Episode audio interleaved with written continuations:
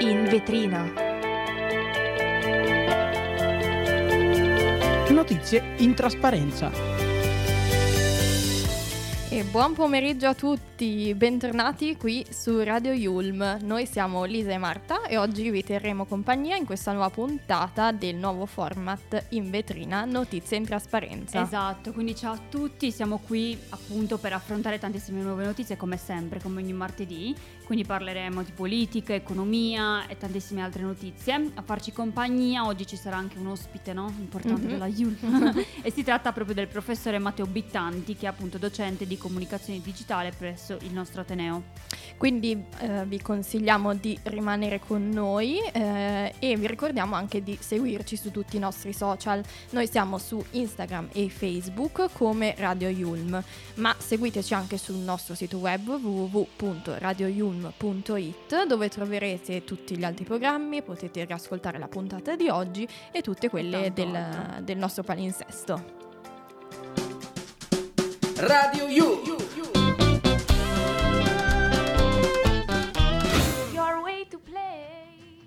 Direi di partire subito con le notizie. Andiamo in Olanda. Deraglia un treno passeggeri, un morto e 30 feriti.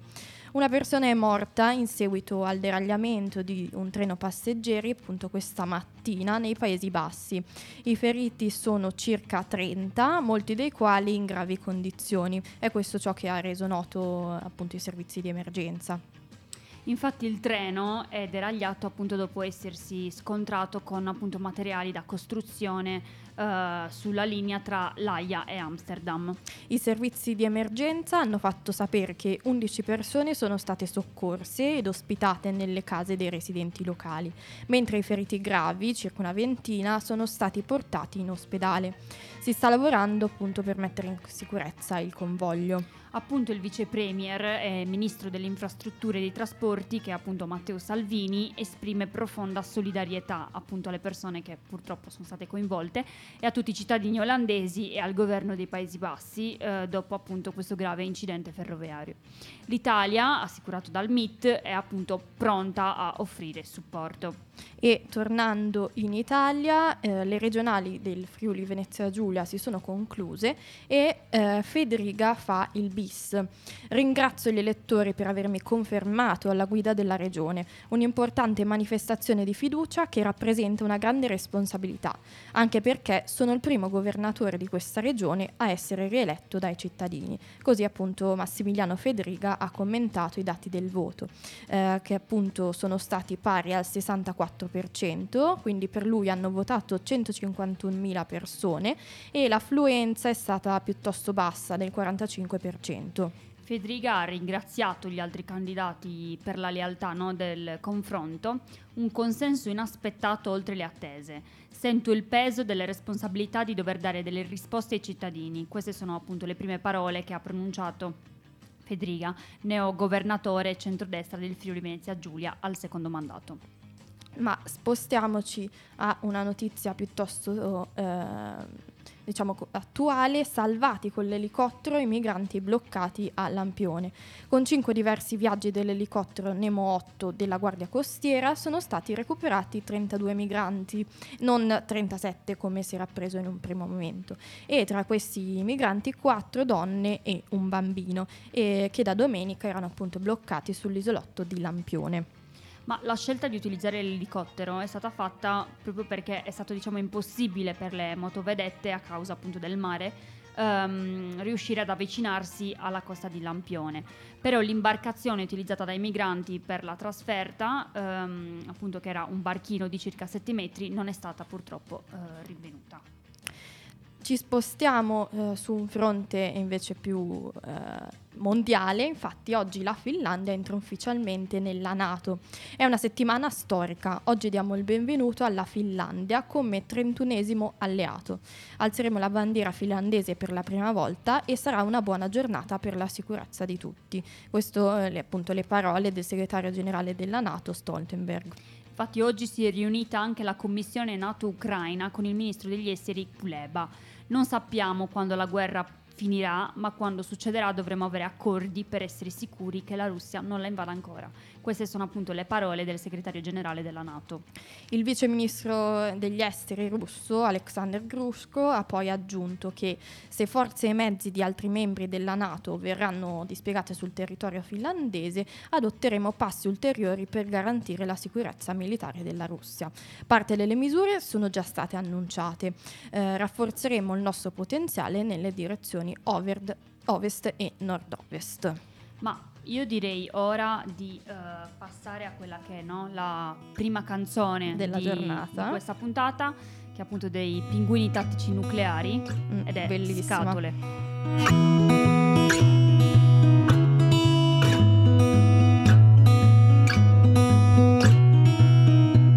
Mio padre ha sempre fatto il muratore, odia chi si lamenta, chi sta zitto e gli ottimisti ha sempre poco tempo per l'amore e tutte le altre cose inventate dai comunisti. Il suo diploma da geometra sta appeso in soffitta da vent'anni in una teca polverosa. E da piccolo sognavo anch'io di avere una teca che dicesse che so fare qualche cosa. Yeah, yeah.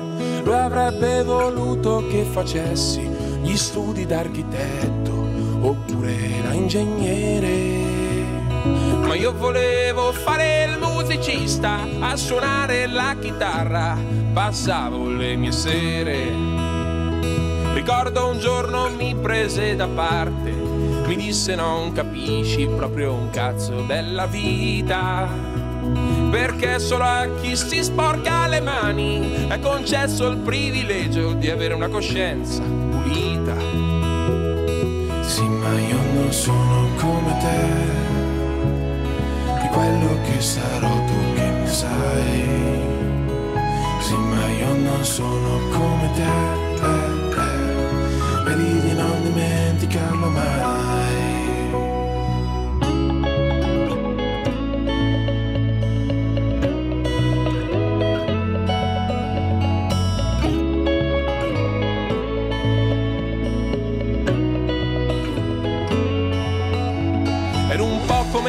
Testimone di Geova, il mio futuro spesso suonava il campanello ed io non ci provai neanche ad aprire, solo per diventare un ingegnere, un architetto. Io volevo far piangere la gente e davanti a dei mattoni nessuno si commuove. Perché le case in fondo sono, sono scatole dove la gente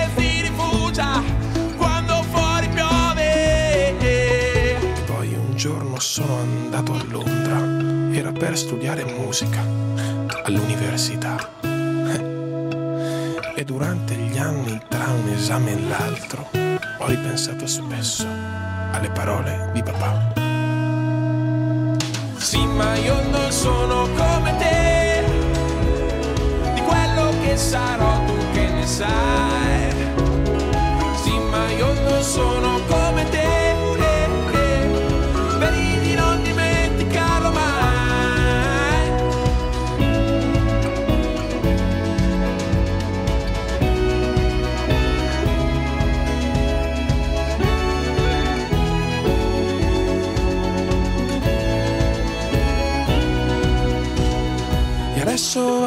io c'ho una soffitta ed un pezzo di carta in una teca pulita.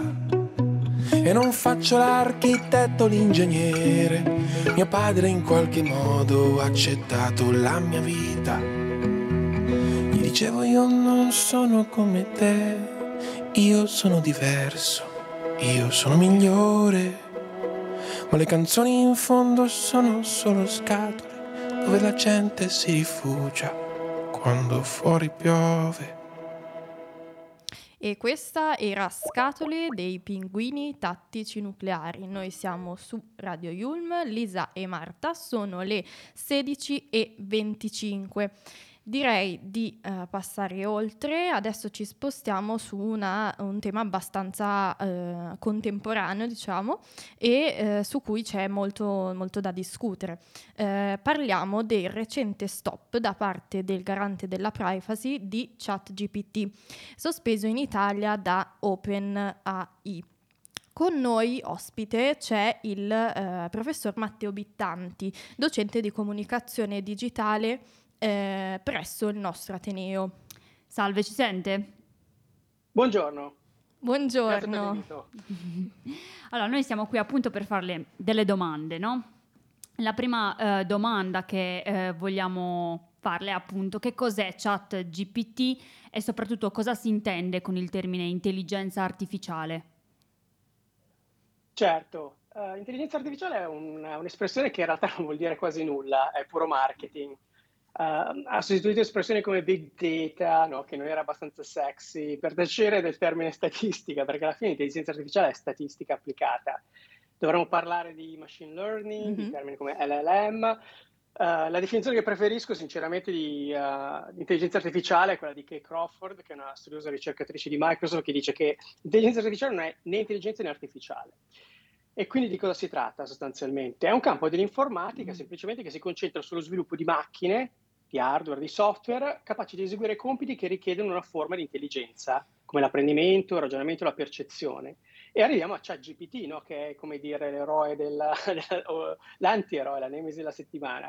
Semplicemente ChatGPT è un modello di lingua artificiale, mm-hmm. un termine che in inglese si dice LLM, che è acronimo di Large Language Model.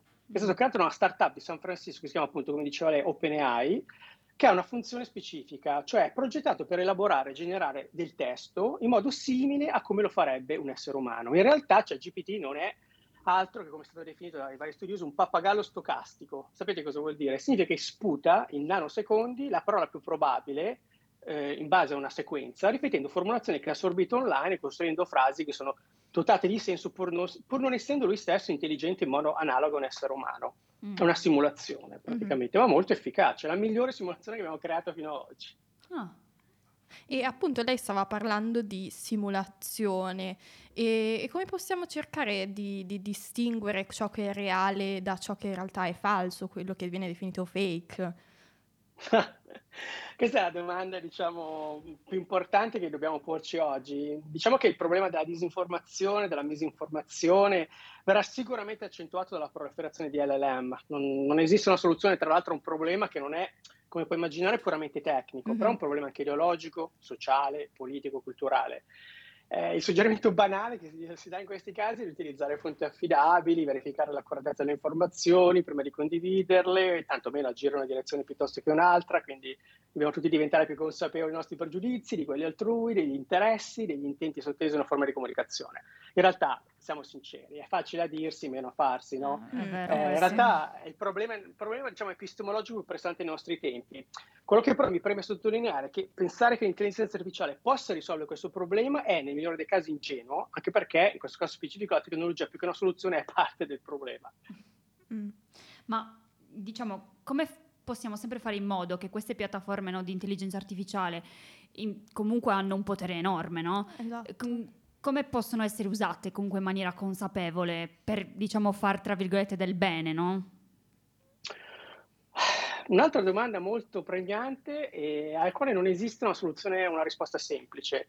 Eh, per usare le piattaforme di intelligenza artificiale in modo consapevole, diciamo, dobbiamo comprendere le loro potenzialità, le loro limitazioni, ma soprattutto gli impatti, gli impatti sulle persone, sulla società e sul, nel, nel, suo complesso.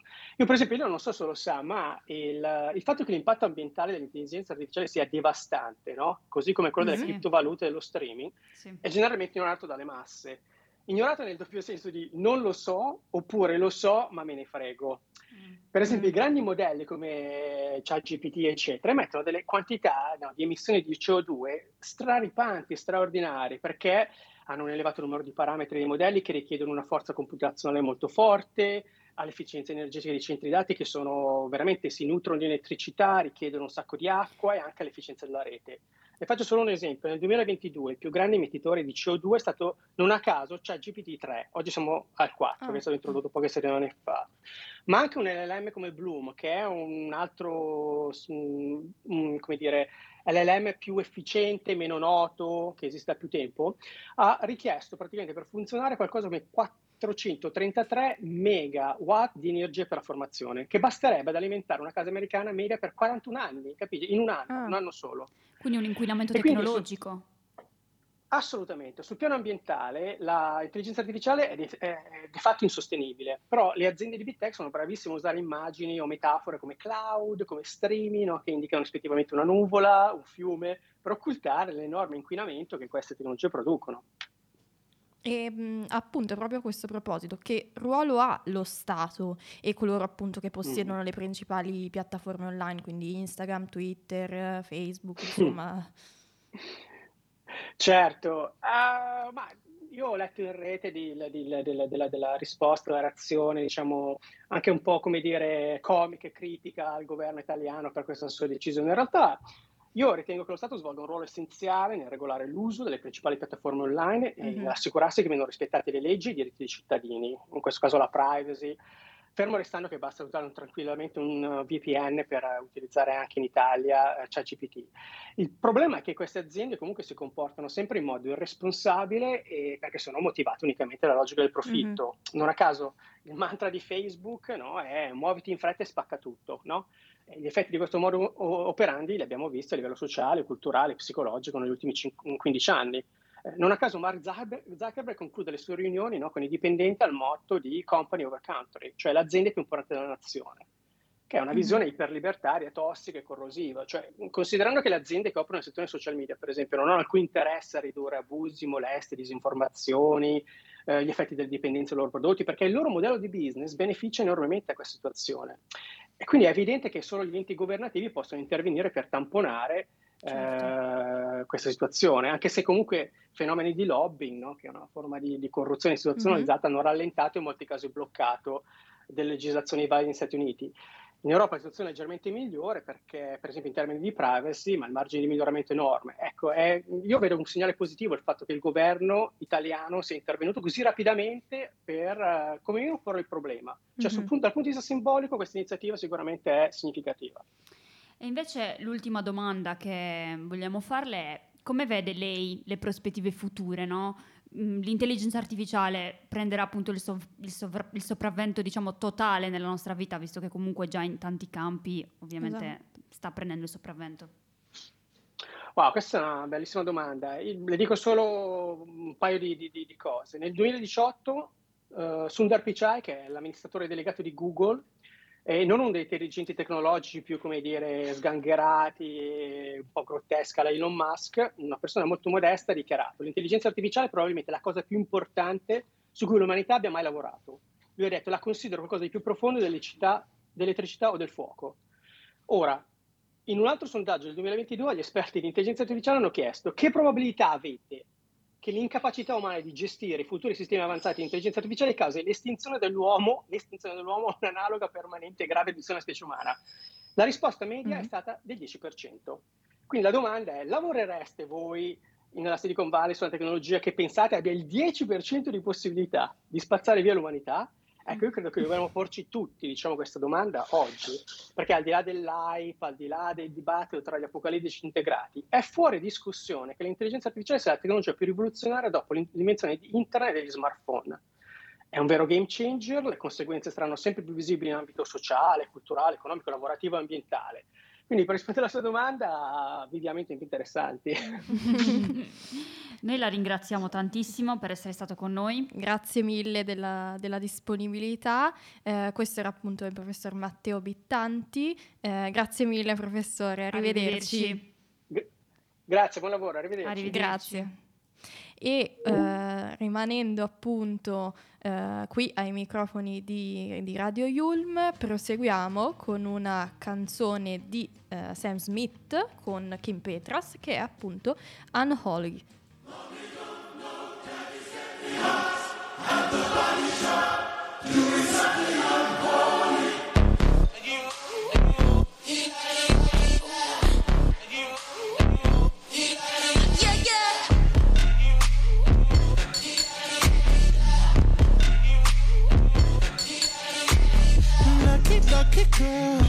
She got married to a boy like you. She'd kick you out if she ever, ever knew that other you tell me that you do. Daddy, daddy boy, you know everyone is talking on the scene. I hear them whispering about the places that you've been and how you don't know how to keep your business clean.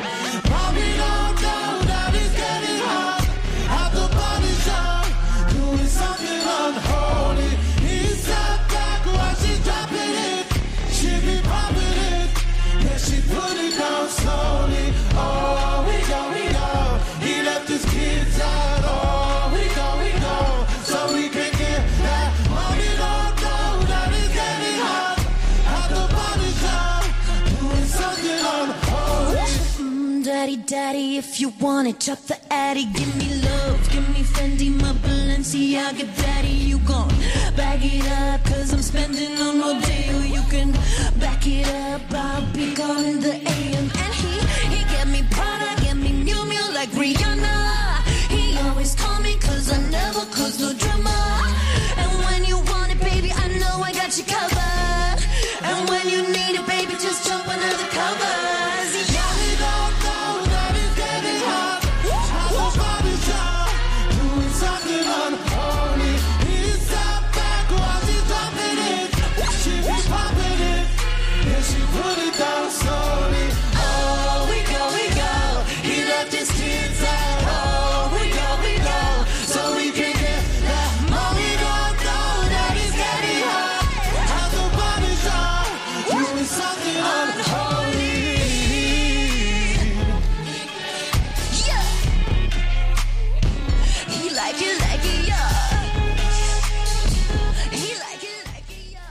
Questa era appunto Sam Smith con la sua canzone Unholy. e noi procediamo appunto Procediamo. con eh, le altre notizie. Allora, quella che- la notizia di oggi è appunto che Giorgia Meloni al governo ehm, al lavoro sul liceo del Made in Italy. Infatti appunto la presidente del Consiglio Giorgia Meloni all'arrivo alla 55 55esima edizione del Vinitaly a Verona che c'è stata, ha affermato che stiamo pensando a un liceo del Made in Italy. Infatti vogliamo valorizzare il legame tra quella che è la cultura, territori e identità.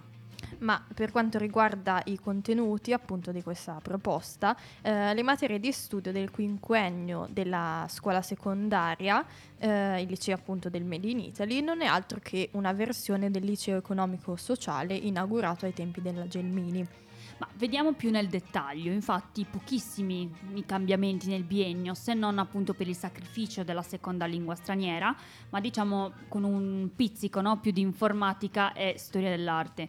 Invece nel triennio tutte le ore di economia e diritto, che non sono poche, eh, vengono declinate in chiave appunto italiana.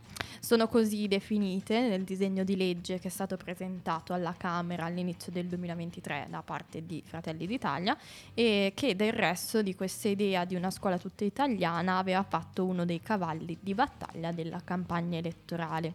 Gestione delle imprese del Made in Italy, modelli di business nelle industrie della moda, dell'arte e dell'alimentare e Made in Italy e mercati internazionali. Per me questo è il liceo perché non c'è niente di più profondamente legato alla nostra cultura.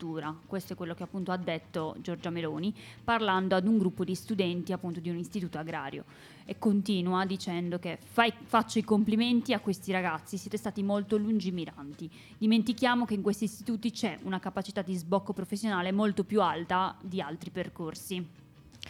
Un'italiana uccisa sette anni fa a Ginevra ha finalmente trovato, è stato trovato appunto il presunto colpevole. Si chiamava Valentina Tarallo, la ricercatrice 29enne di La Loggia, in provincia di Torino, che è stata uccisa a sprangate l'11 novembre del 2016 a Ginevra, in Svizzera, dove studiava.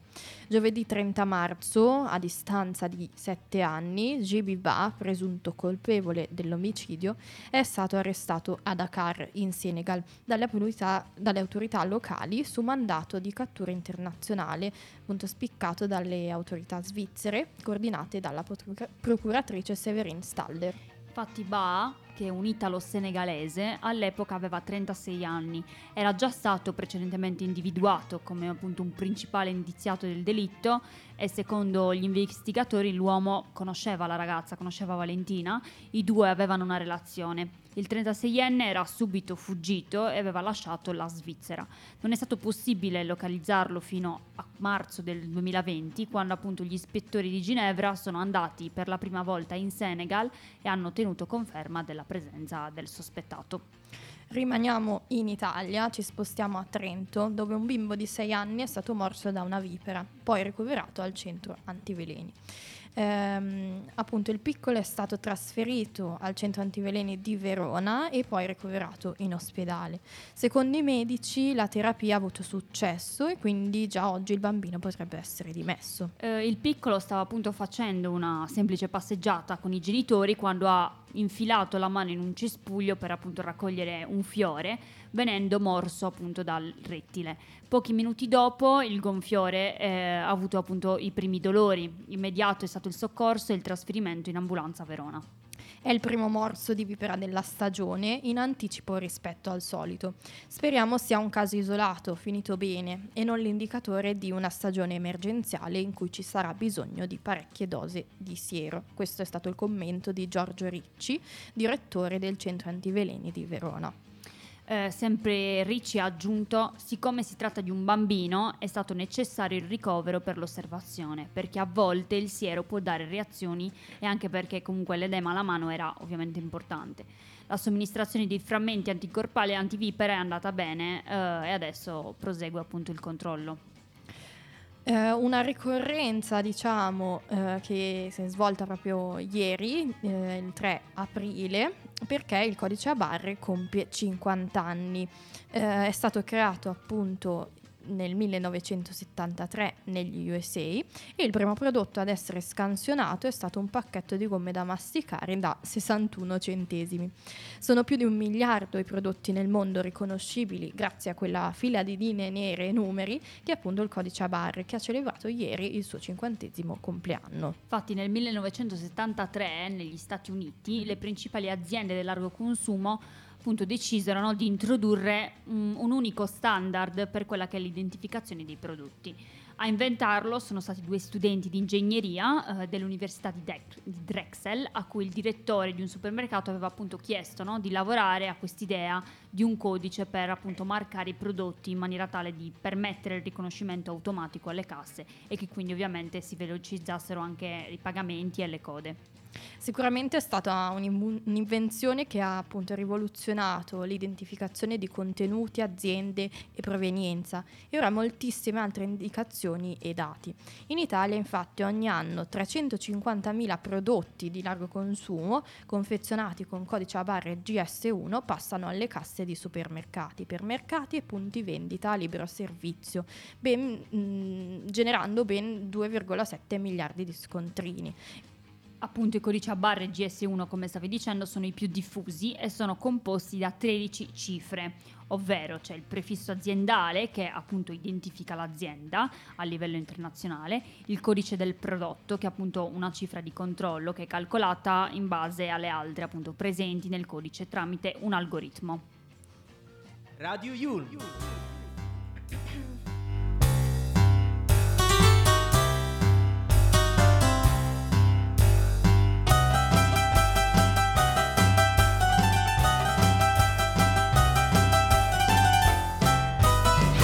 Your way to play.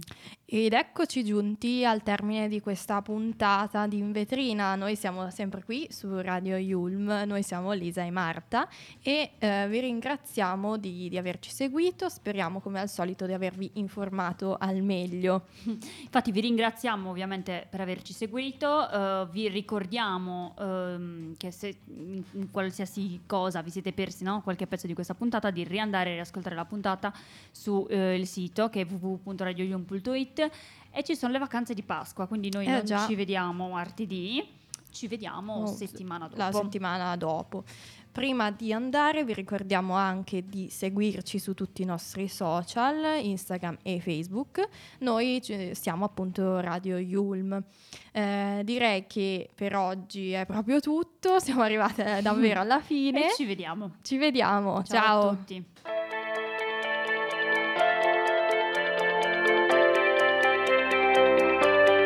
In vetrina. Notizie in trasparenza.